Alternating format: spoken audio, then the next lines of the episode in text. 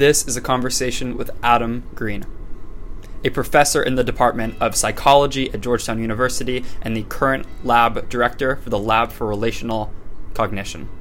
He has studied at Dartmouth, Cornell, Johns Hopkins, and Yale University, and it was really a pleasure speaking with him today. The timestamps for this video can be found below, so you guys can skip around to whatever topics you find most interesting. But of course, I encourage you to listen to the thing all the way through, as all the ideas build upon each other. Without further ado, let's get into the conversation with Professor Adam Green. Enjoy. Start recording, and let's go. Three, two, one. Professor Adam Green, welcome to Max Depth. Thank you. I appreciate you coming on. Thanks, Max. Appreciate the invitation. Um, all right, so let's start off with uh, a big question. Um, do you think that self consciousness, metacognition, access consciousness, subjective experience, the experiencing of qualia, and thinking about thinking can be explained with neuroscience? explained. Well, you know, it's interesting when you explain is a tough word boy, that's a tough standard for science. And, and if you think about um, uh, even what we think about as sort of the, the most core uh, science, which would be physics, I would say.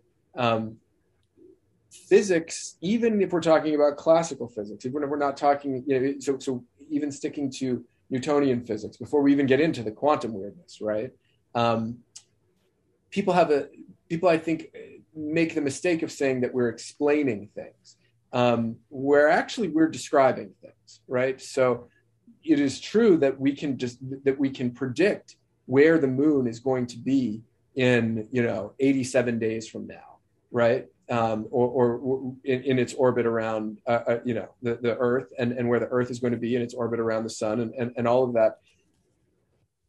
And that's because of this thing called gravity, right? And gravity has to do with the mass of a body, right? but why? Like, why is it that massive bodies attract other bodies? Like, what is that? Is that an explanation? Are we actually explaining, even even at that most sort of fundamental level of, of where science um, is applied to a system, you know, and the, the, I'm just pointing to something that's that's quite long-standing and sort of taken as um, bedrock science. Even that isn't really an explanation; it's a description. We, we, why gravity? Explain why gravity. That is not what what you know it might you could imagine an alternate universe where massive things don't attract other other things it didn't have to be the case um, but i suppose it is and so uh, we, we, we as scientists we describe it and so um, i think when you get into questions of you know looking at the brain as it relates to um, various cognitive phenomena uh, I think that's one element of, I guess, humility that that's important to bring in uh, to to those uh, to those questions. Um, we at best are describing well. Uh, I don't think we can claim to be explaining. Um, but you know, when so sorry, sorry to interrupt. Yeah. Do you do you think it would explaining be describing the system that, like, the structure of the system that results in what we're describing? Well, I think that's a good way to predict, right? It's a good way to to to allow for predictions, right? So I could say, um, you know, I could see you you could say, well, this happened. And we use the word because, and and the more that we we use the word because, the more it sounds like we're explaining. Um, and there's there are levels of explanation. So I mean, I think to be fair, there are levels at which we can explain, like, well, this happened because neurons in the ventral tegmental area were firing right and and and that that's a sense of like okay so you know he fell over because i pushed him well okay that's true but why did why, why did you push it right like that so, so there, there are levels yeah. yeah which level of analysis are you choosing to describe or attempt to explain right at? which level of description right at, at, at which level of description are you operating when you're explaining exactly and so um, yeah. So again, I, I don't mean to, you know. Uh, no, I think it's a worth worthwhile thing to talk about. Yeah, but you know, so to that extent, I think we are learning a lot about uh, about cognitive phenomena and cognitive processes uh, that relate to different models of what different people want to call consciousness um, through the use of uh, neuroscientific methods. Um, and you know, one of the things that's that's interesting in neuroscience is the ability to disrupt processes in the brain and, and look at changes in consciousness. And you know, certainly um, uh, there, there there's evidence uh, of various sorts uh, related to to neural intervention, including um, you know pharmacological work looking at you know loss of a sense of self, if if that's what you're uh, one of the one of the consciousness constructs you brought up is sort of uh, self and, and and sort of a feeling of of self that uh, with um, pharmacological intervention um, seems like psilocybin, for example, seems to um, abate that sense.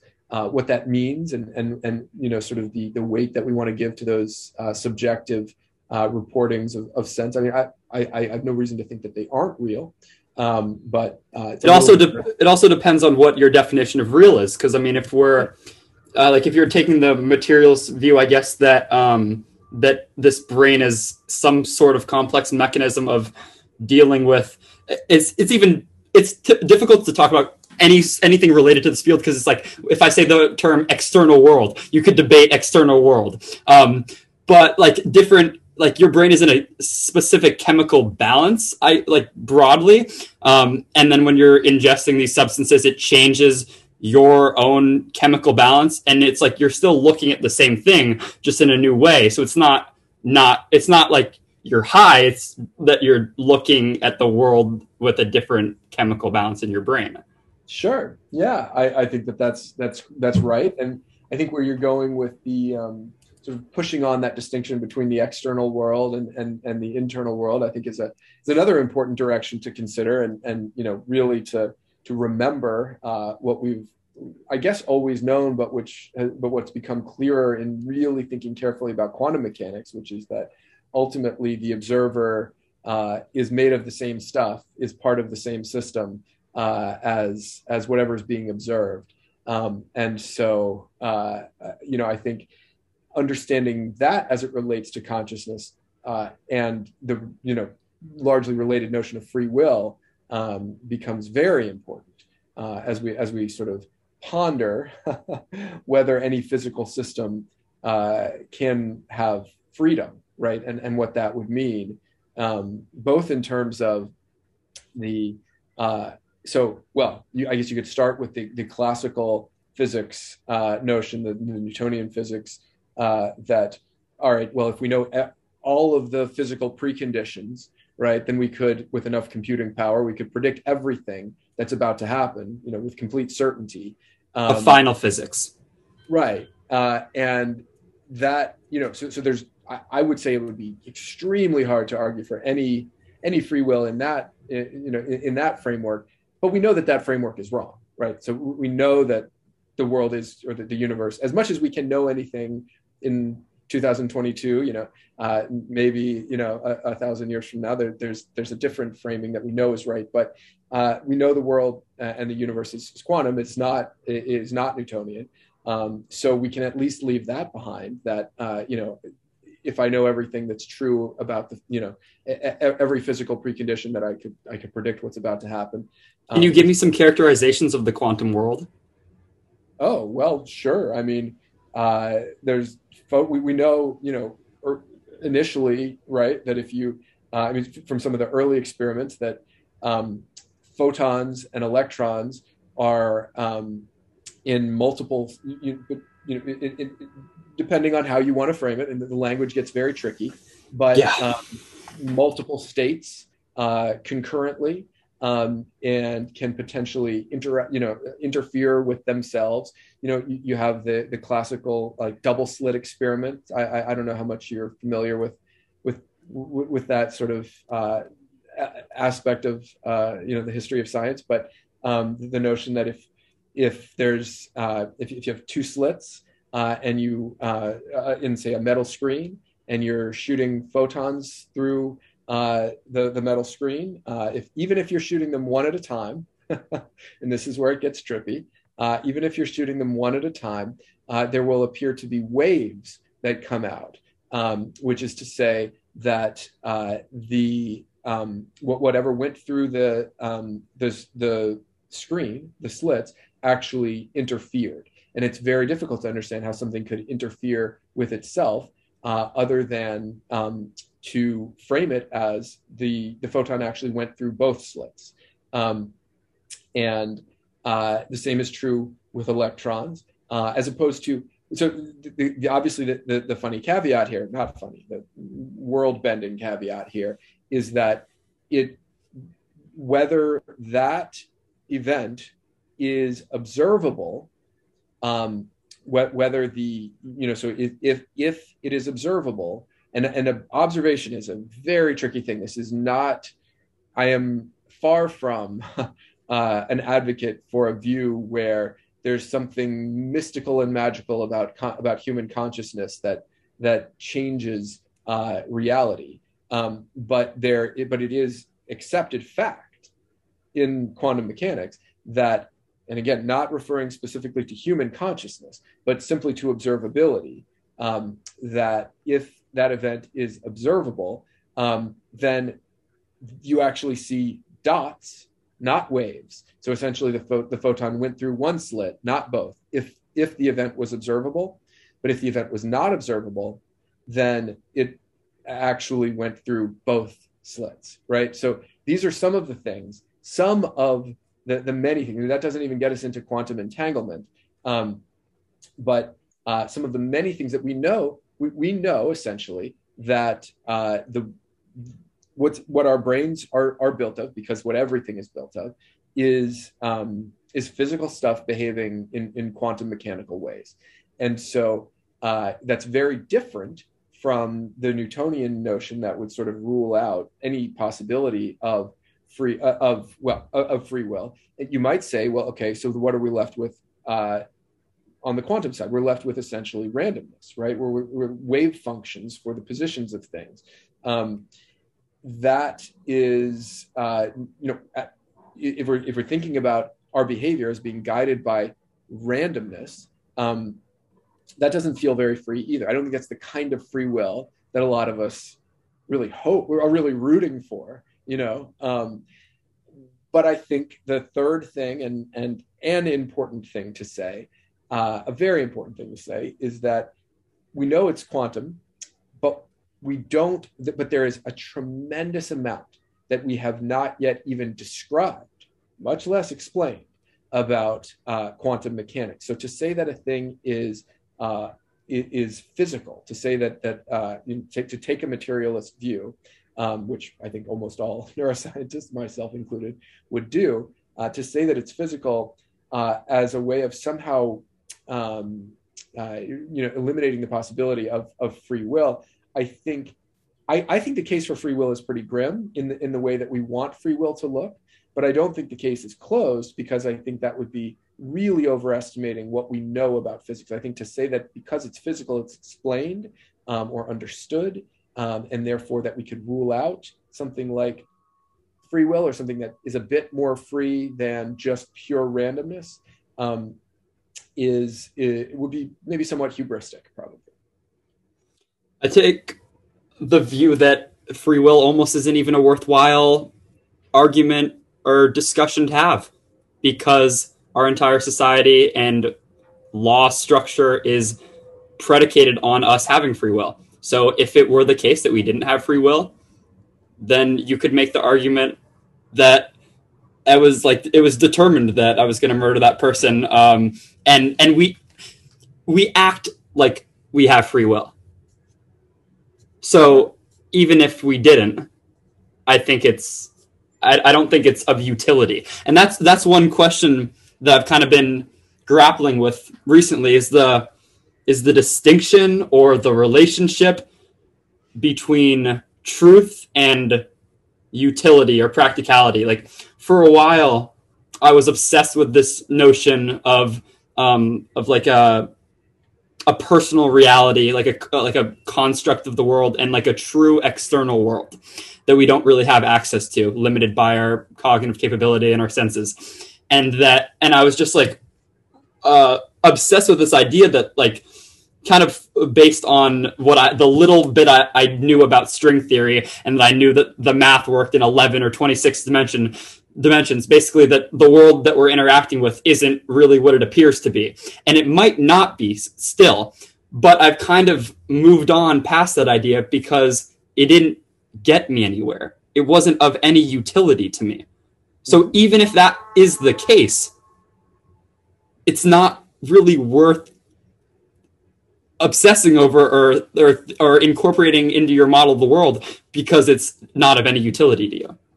Yeah, I think that's a great thing for uh, for people in general to, to ponder, and, and, and you know, I, I, think certainly for uh, college, you know, college aged folks who are who are determining kind of w- what's going to really motivate me, right? Like, wh- which direction am I really interested in exploring? Uh, and so, I think if you I, I, I think it honestly, it, it, it, it's an aesthetic question as much as it is anything else.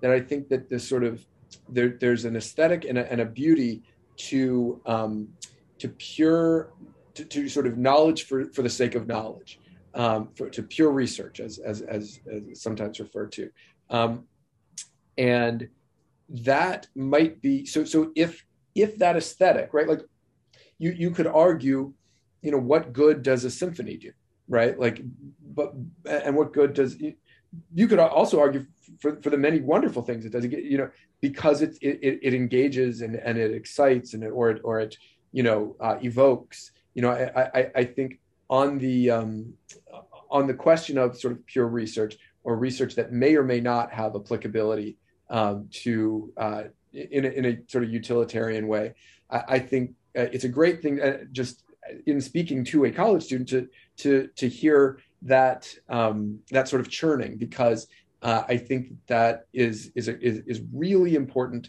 uh, especially for sort of a um, a scholarly uh, or, or, or academic uh, just you know future uh, to determine whether what you want to do is chasing knowledge as such versus chasing knowledge as a, as applicable, um, and so uh, I, you know that said, there's a long history of pure research um, having, in in most cases, unintended, but uh, it, but nonetheless, uh, you know, real world um, applicability. Uh, and I think that there is a um, there's a case to be made um, that at that, that at the intersection of uh, quantum interpretation and actual physical reality, um, it may not be impossible um, that there will be ways of um, ways of uh, applying um, the observer or what is what is uh, learned about or, or what is eventually understood about the observer uh, to um, reality itself. Uh, you know that that is not a place that we are yet, but I don't know that it's that that's uh, you know another uh, another sort of direction where I would say it would be hubristic to rule that out at this point. Um, so, uh, but but I think you know the broader question of um, how much uh, these questions are applicable um, is again it, it is a, a, really good one, but uh, but one that we should go into with a bit of humility. I love that. That's what a lot of uh, the people that I've talked to have. Because I mean, I'm a 19 year old kid. Like, I'm confident and arrogant in nature. At least I can say that. I have enough humility to say that. Um, but one thing that I've been learning from the people that I'm talking to is there's a hell of a lot we don't understand.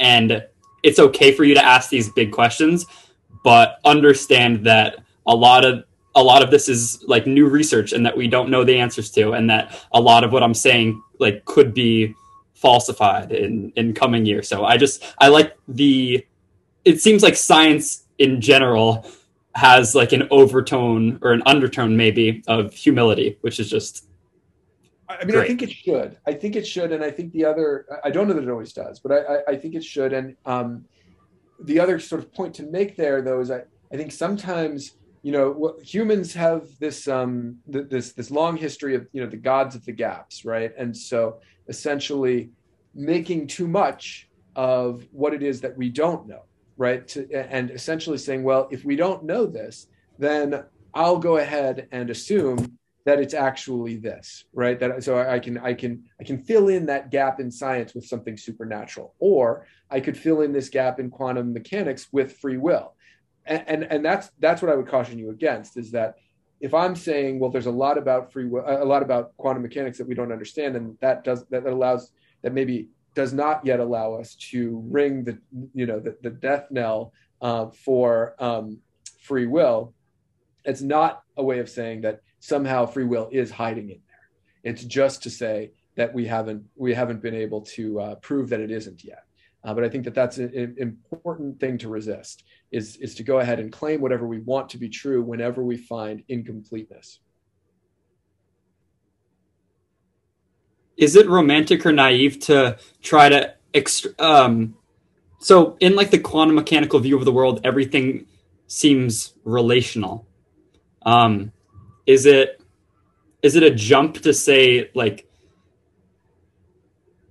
is the is the entire world relational this is this goes into like the subject observer problem which is also like which is a problem in like a lot of different examples like the idea of like metacognition itself so it's like you have this model of the world and then you are like you're thinking and then you're also thinking about the thinking so it's at the same time you are the observer and the per- perceiver um, yeah.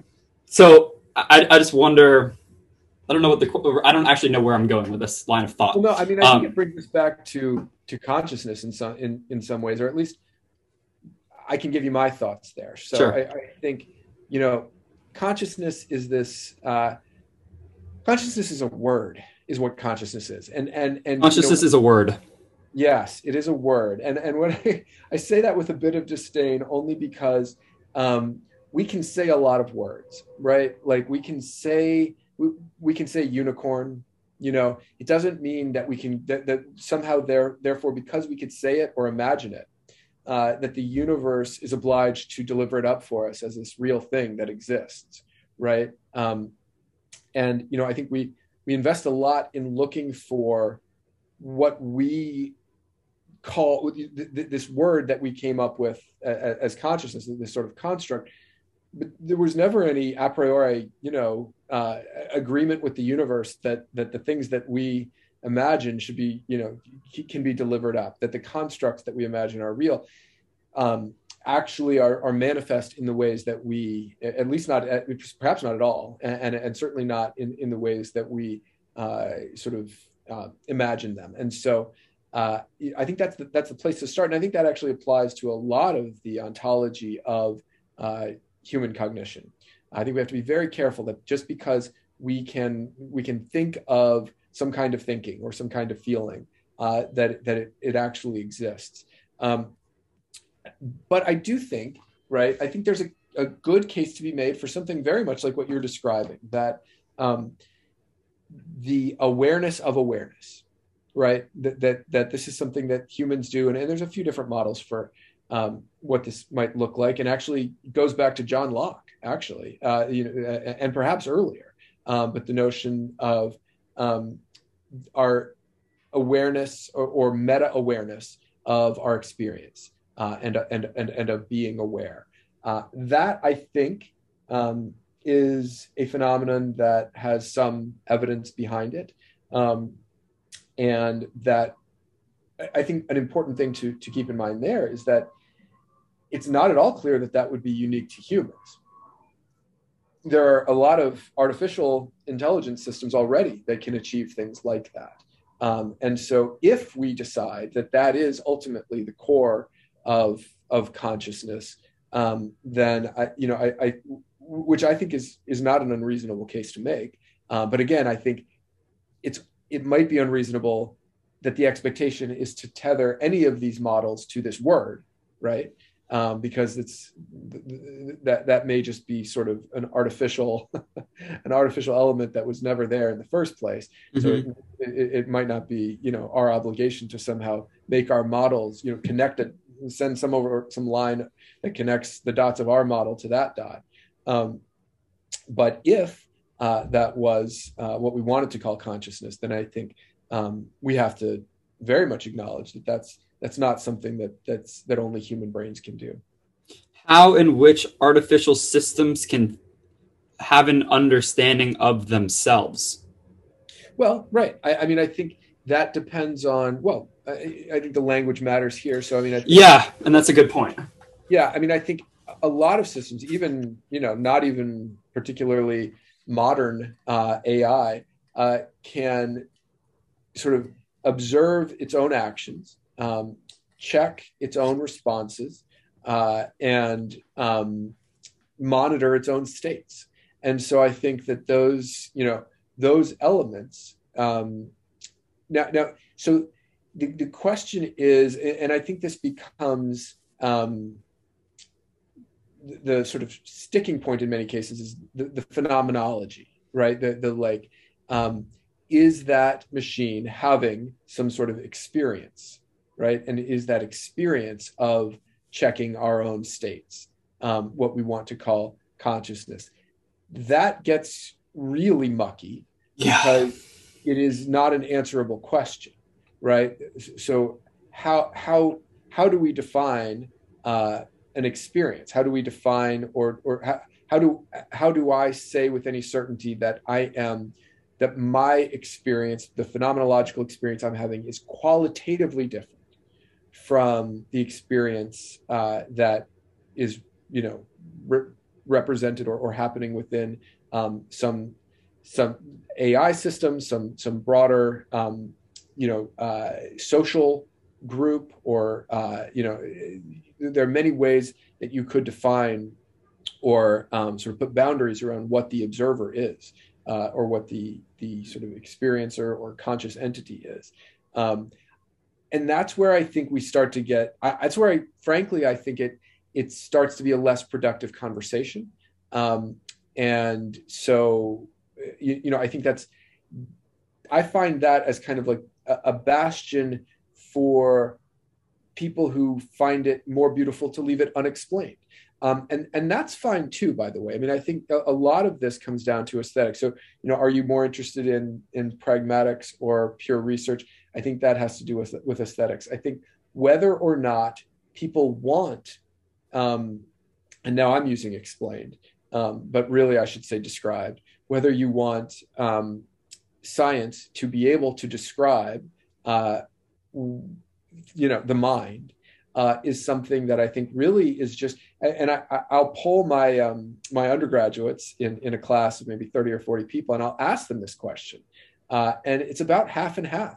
About half of the people find it more beautiful to be able for, for science to come up with uh, to, to, sort of um, see what's underneath, right? To to see what makes it work, and and and to describe that uh, and for that to be accessible to science. And about half of the people find it more beautiful or more they, they're rooting for um, it to be a mystery, that the mystery part of it to them is um, is something they value.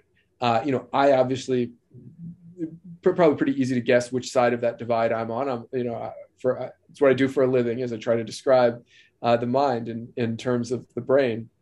And to me, all you know, the notion that it that it could be built that all of this fascinating stuff that we do and feel and think uh, that, that it can be built of physical stuff that is mind-blowingly beautiful to me and so uh, that's that's the aesthetic as I, as I experience it that's it's my aesthetic it's not to say that other people should feel the same way um, but it's you know renewably radical to me that that you know joy is made of physical stuff uh, or or pain or, or anything else. Uh, you know, all of these sort of ephemeral uh, things that go that, that, are that are elements of mind. Um, whereas, right, I think other people really feel in some in some way feel it as a, as a threat, and I and I think that's some sometimes kind of a misunderstanding. Um, but I think some some of it is just sort of a, a, a native sense of aesthetic that that just differs between people. I think those questions themselves are an antidote to nihilism. Hmm.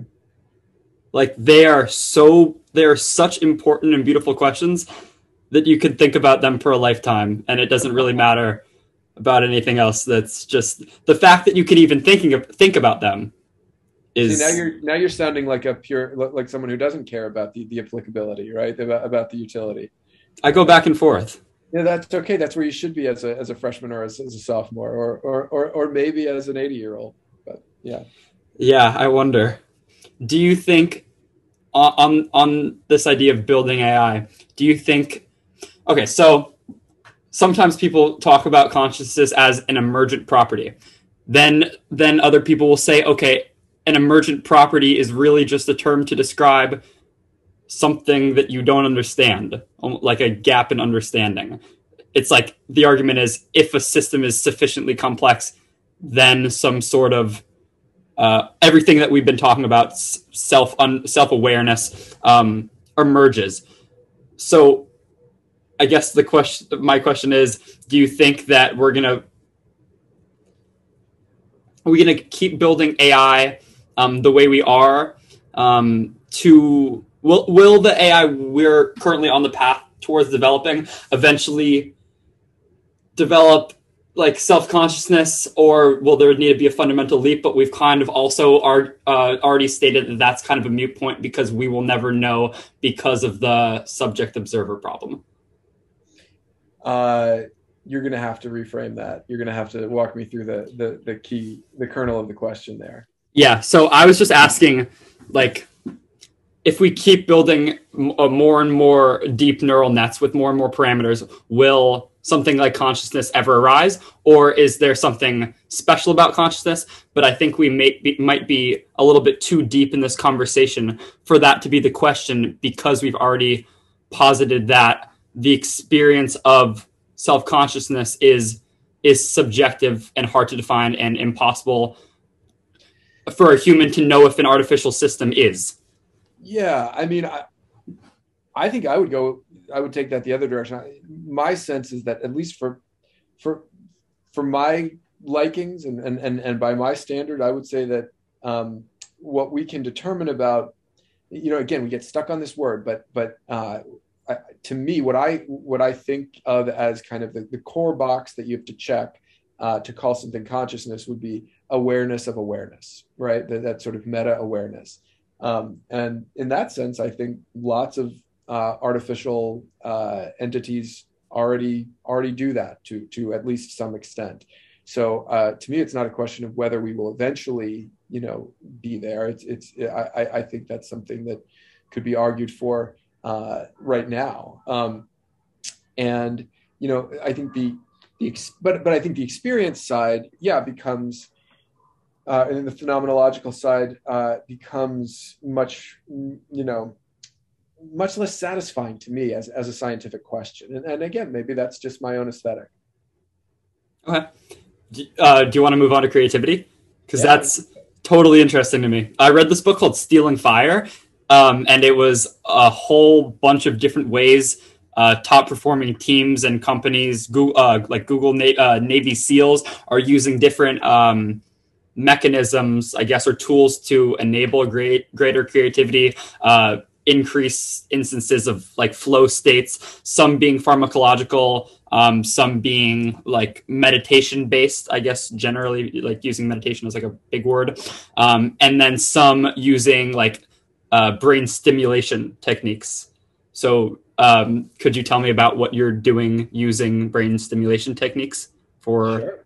uh, increasing conscious states? Because that's so freaking cool. I mean, creative states. Yeah. Creative states. Sorry, creative states. Oh, yeah. Um, we like how cool is that? First of all, it's amazing. Well, like I mean, my sister says I'm a mad scientist. You know, she's obviously you know she she's a, a creative person. She's a, a well-known poet, and and and you know she she she would never let me anywhere near her brain. Um, but uh, I, um, you know, I think that uh, the I, so this this may again come back to people's sort of aesthetic and comfort level. I love the idea, love the idea, get really excited about the idea that if we can describe, again, not so much explain, but describe the brain well enough, not perfectly, but well enough, then we know enough to intervene and alter the function in predictable ways. Yes. Right. Um, and so that's true. I mean, that's the history of pharmacology. Many, many of the drugs that work, we don't understand why they work. At least not, um, you know, when when they're first in, in use. Um, we are in a somewhat similar place where we know enough about mechanism um, to effectively intervene uh, in neural systems through a number of different stimulation modalities, um, including uh, transcranial direct current uh, stimulation, um, transcranial alternating current stimulation, which causes um, which entrains certain frequencies. Uh, uh, which entrains certain frequencies. So it basically gets. So, so, if you've ever looked at like EEG output, where the brain waves, brain waves, mm-hmm. right? Brain waves. And, and so uh, if you look at at brain waves, they they they operate. You know, they show a certain frequency, right? And so you can get you can change that frequency. You can get them to do uh, to sort of uh, adhere to a frequency based on uh, the, the frequency that you're uh, pulsing in. Um, another method is uh, transcranial magnetic stimulation using uh, elect- electromagnetism in really focused ways. There is a there's actually several more that approaches that are that are being developed both in terms of optogenetics um, and optogenetics so using light to turn on and off uh, genes, basically gene, so, so, that genes are are being expressed or not um, by uh, shining, essentially shining light uh, on, onto chromosomes. Um, Holy but, shit! Yeah, it's amazing. Mm-hmm. Um, and uh, focused ultrasound, which um, transcranial focused ultrasound, which is a method that I think is going to be really exciting, uh, but it's, it's, sort of just at the very beginning stages uh, to alter uh, neuronal function. And essentially, right, what, one of the things that's fascinating, uh, Max, that, I think is, is maybe useful to, uh, well, really anybody who's who's um, kind of interested in the development of neuroscience and kind of where we are in neuroscience is that we're getting to this point now where, uh, which I'm very excited about, where um, we're transitioning more and more um, from just observation looking at things like, you know, just EEG, like I was bringing up. More recently, uh, a lot of work has been done um, with neuroimaging, positron emission tomography, and especially uh, functional MRI, looking at um, essentially, you know, uh, tracking blood flow in the brain. A lot of is that, that what fMRI does? Track blood flow in the brain? Essentially. Okay. That's that's cool. basically yeah. It looks at where blood goes because blood has certain magnetic properties, oxygenated versus deoxygenated mm-hmm. blood. Oxygen has magnetic properties, so you can track. You know, obviously when blood comes from the the the, the lungs and, and, and heart, then it's got ox- more oxygen in it, and when it's mm-hmm. when it's leaving, it, has got less. So um, that is uh, so, so those methods have been applied, but those are all observational methods, right? Um, and there's been a lot of criticism in the last like 15 years as fMRI has really kind of become the, the predominant measure.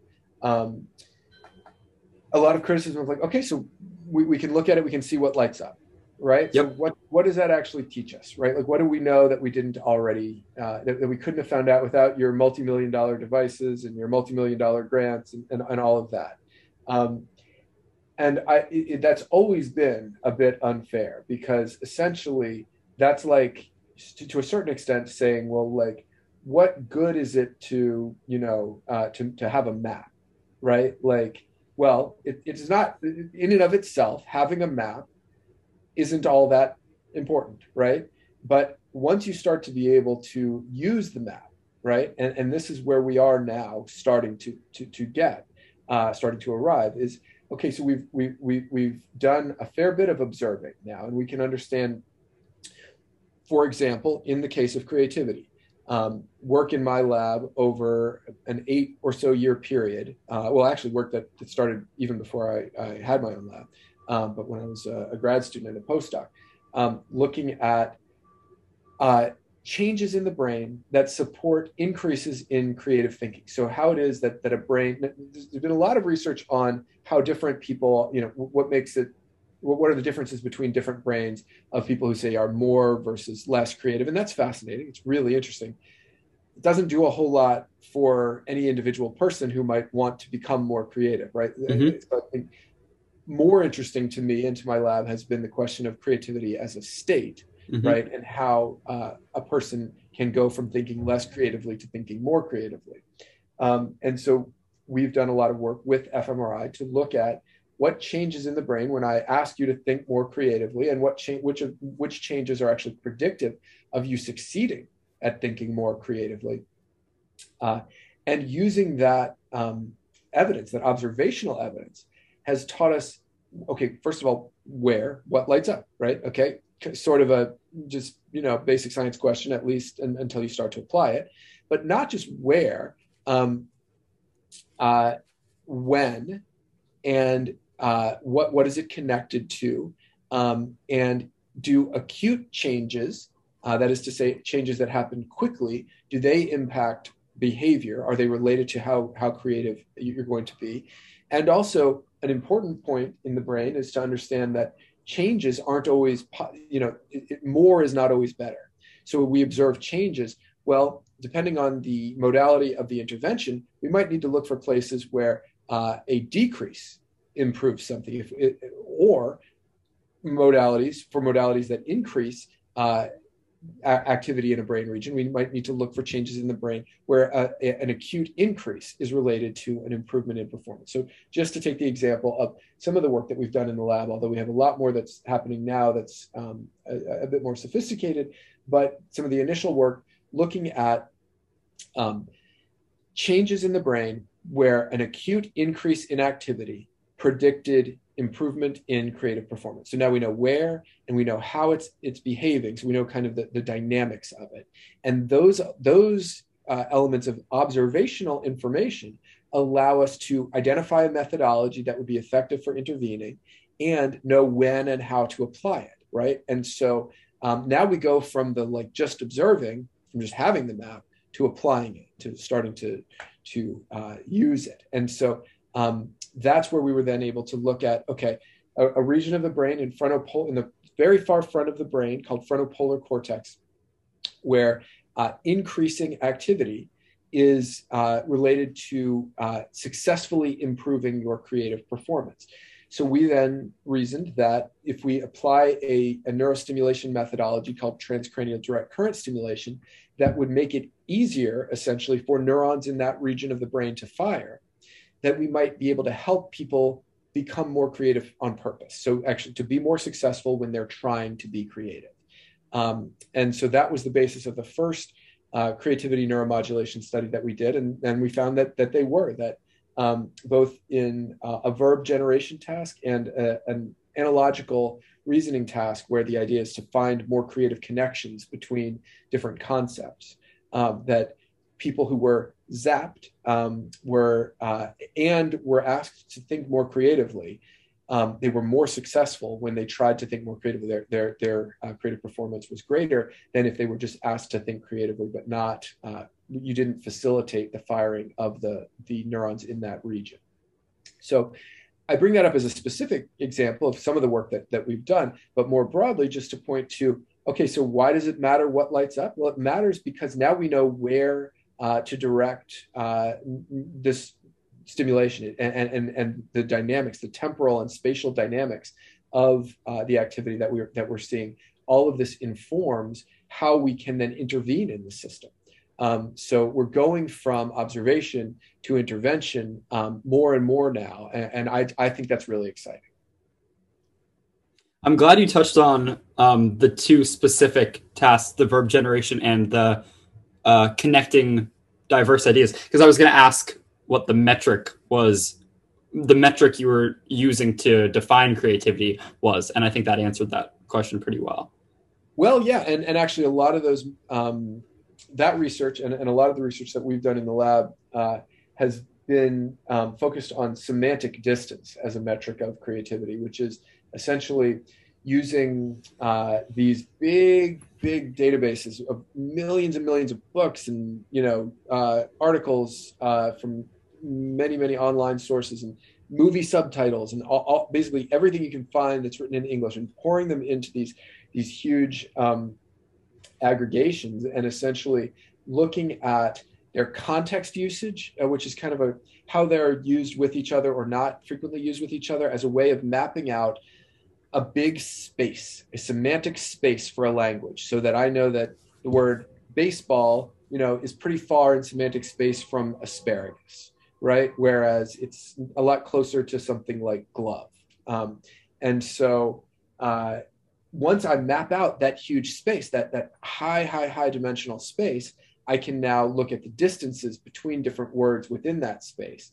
Um, I can also look at cool things, which we're starting to do now. Look at cool things like how people travel through that space when you ask them to to generate ideas.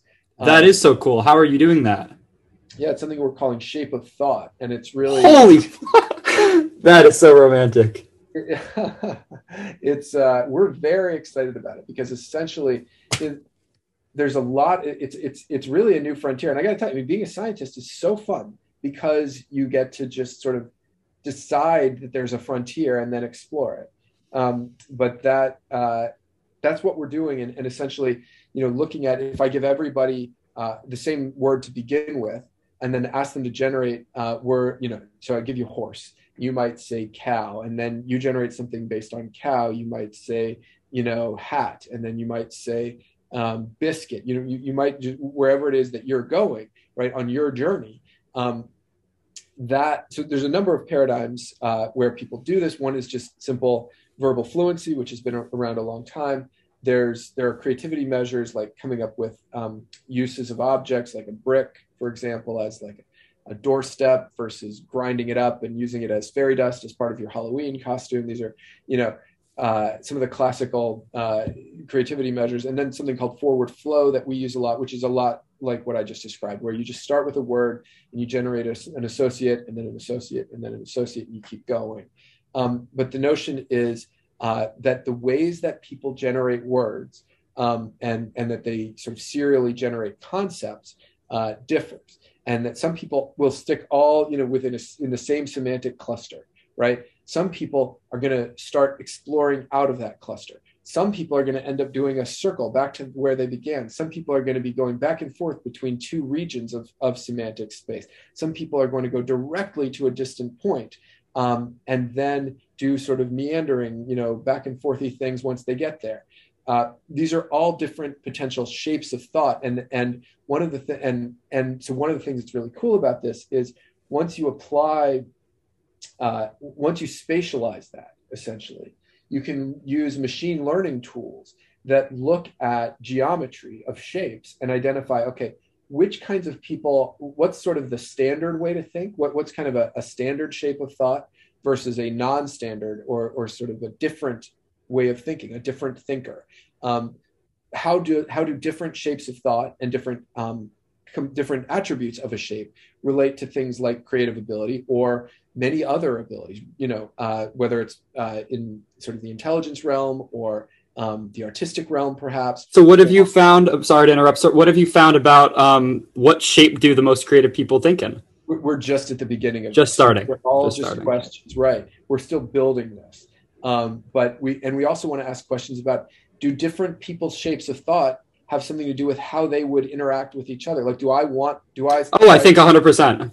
Do I tend right? Do I tend to um, want to find people who who think in the same way that I do in terms of how they explore, uh, you know, how they think through the semantic uh, space um, versus am I better off? Do I do I actually want to find people who have a complementary shape of thought to mine? Right, like I might mm-hmm. be doing big leaps and they're doing small ones and maybe that's um, that maybe we work better together than you know two people with a more uh, a more similar uh, shape of thought mm-hmm. i was also thinking about the idea of uh, like kind of like an anchoring point and then people like kind of jump jumping around and then like returning uh, the yeah. same the same idea uh, in like developmental uh, like psychology like when like when you're a kid like if you if your mom is like the center of the world and yeah. you're going out in, to explore the world and then you kind of uh, reach your own set limit and then you return back to your mom and you go oh okay this is this is the point that i'm safe at and then you can venture out a little bit farther and farther so i wonder if people with that structure shape of thought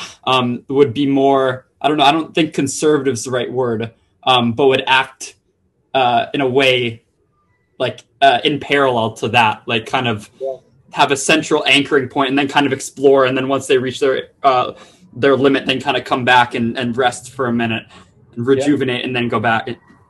it's fascinating, and what, what's cool is we're just, we it's a, it's an entirely new individual difference, right? It's That is so cool. new variable, uh, and so we, we have the sense that there's a lot that um, we we are going to learn about it that we haven't even guessed about it um, yet. Uh, we want we want to kind of build it and see what it does, um, and so that's uh, that's where we are.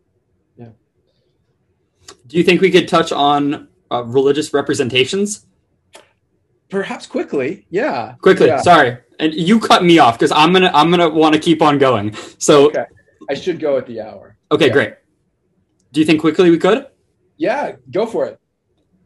Uh, um, what what what is what is this about? Uh, like how how how are we trying to um concept uh study concept conceptualizations of the divine compare uh, people like with traditional religious backgrounds or not or just, what, Yeah. what work are you doing? So cool. Yeah, no, this is an ongoing project as well. So this is something where we're looking at we're using a, a method called representational similarity analysis with neuroimaging with fMRI.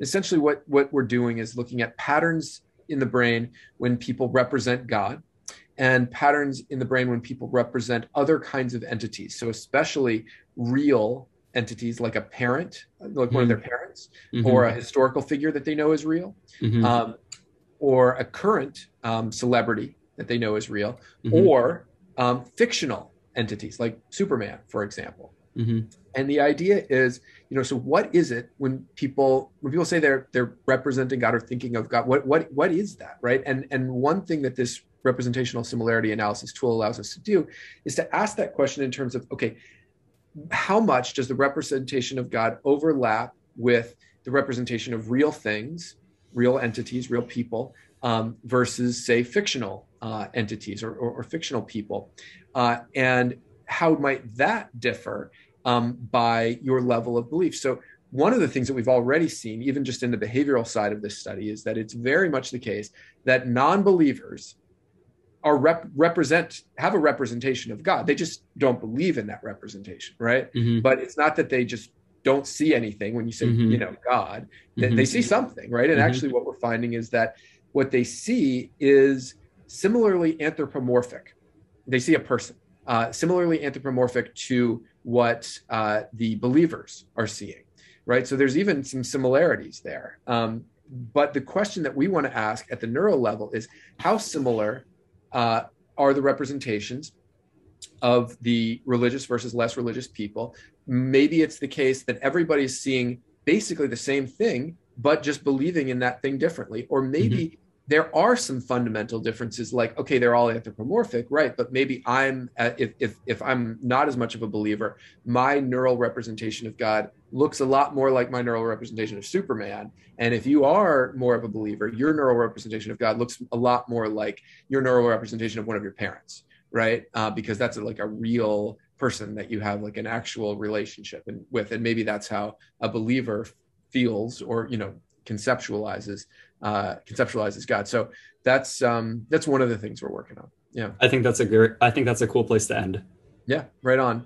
Well, thanks, Max, uh, and uh, it was a lot of fun talking.